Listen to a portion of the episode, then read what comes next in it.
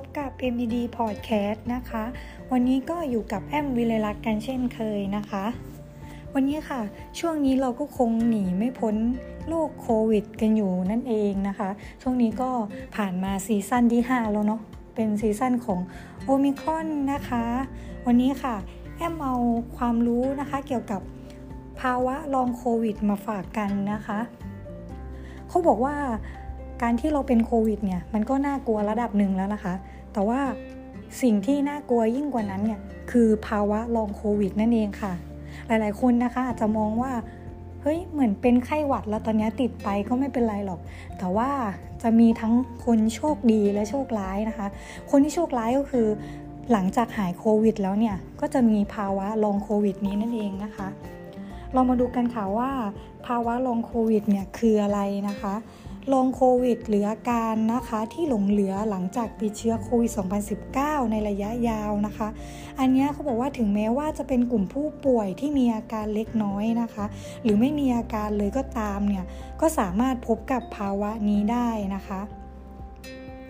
มาดูกันค่ะว่า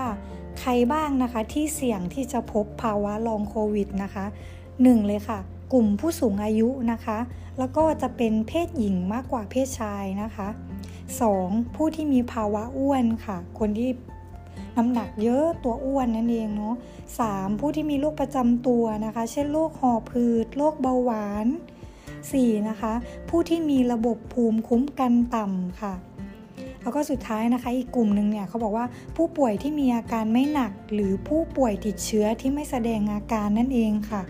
โอ้ตอนแรกเราคิดว่าภาวะลองโควิดเนี่ยอาจจะเกิดขึ้นกับคนที่มีอาการหนักเนาะแต่จริงๆแล้วค่ะ คนที่เสี่ยงเกิดภาวะลองโควิดเนี่ยกับกลายเป็นผู้ป่วยที่มีอาการไม่หนัก หรือผู้ป่วยที่ติดเชื้อที่ไม่แสดงอาการนะคะอาการของภาวะลองโควิดนะคะ เขาบอกว่าหนึ่งเลยนะคะ คืออ่อน อ่อนเพลียเรื้อรังนะคะ อันนี้แอมเจอมากับญาติตัวเองเลยนะคะ เพราะน้าเนี่ยติดเชื้อโควิดมาแล้วก็ลงปอดนะคะ ตอนนี้ผ่านมา 2-3 เดือนแล้ว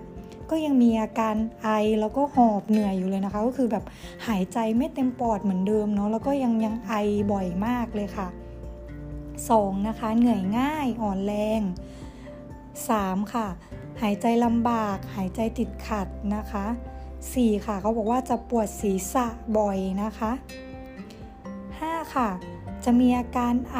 เจ็บแน่นหน้าอกนะคะ 6. จะยังจะปวดกล้ามเนื้อแล้วก็ปวดตรงข้อต่อต่างๆนะคะ 7. ค่ะ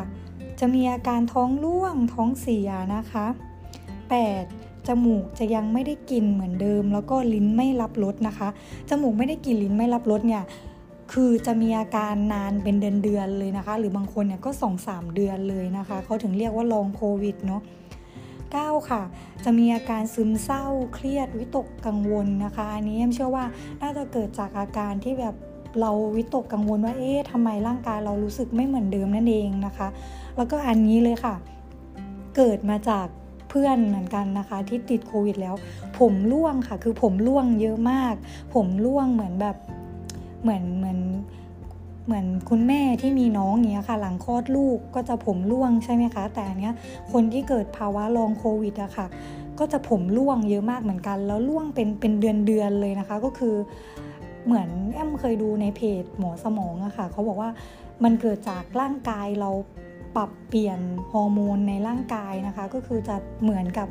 คุณแม่ที่ผ่านการมีน้องมาเลยนะคะ ผมก็จะร่วงแบบนั้นเลย อ่าอันนี้เมื่อหลาย ๆ คนลองฟังดูแล้วมันก็รู้สึกน่ากลัวใช่ไหมคะ จริง ๆ นะตอนนี้ถ้าติดเราก็คงทำใจได้แล้ว เพราะว่าเราฉีดวัคซีนกันแล้วเนาะแต่ว่าสิ่งที่น่ากลัวกับการติดโควิดเนี่ยตอนนี้กลับกลายเป็นว่าภาวะลองโควิด ภาวะที่หลังจากเราป่วยเป็นโควิดแล้วนะคะ มันน่ากลัวยิ่งกว่านะคะ เพราะว่าเราไม่รู้เลยว่ามันจะเกิดขึ้นระยะนานแค่ไหนนะคะ บางคนก็ 2-3 อาทิตย์ บางคนก็ 2-3 เดือนอย่างเงี้ยค่ะ เราก็ไม่หายเป็นปกติสักที เพราะฉะนั้นนะคะถ้าเกิดว่าเราใครที่ป้องกันได้ก็คิดว่ายังควรป้องกันให้ดีที่สุดเนาะเราจะได้ไม่มาเสียใจทีหลังว่าเอ๊ะ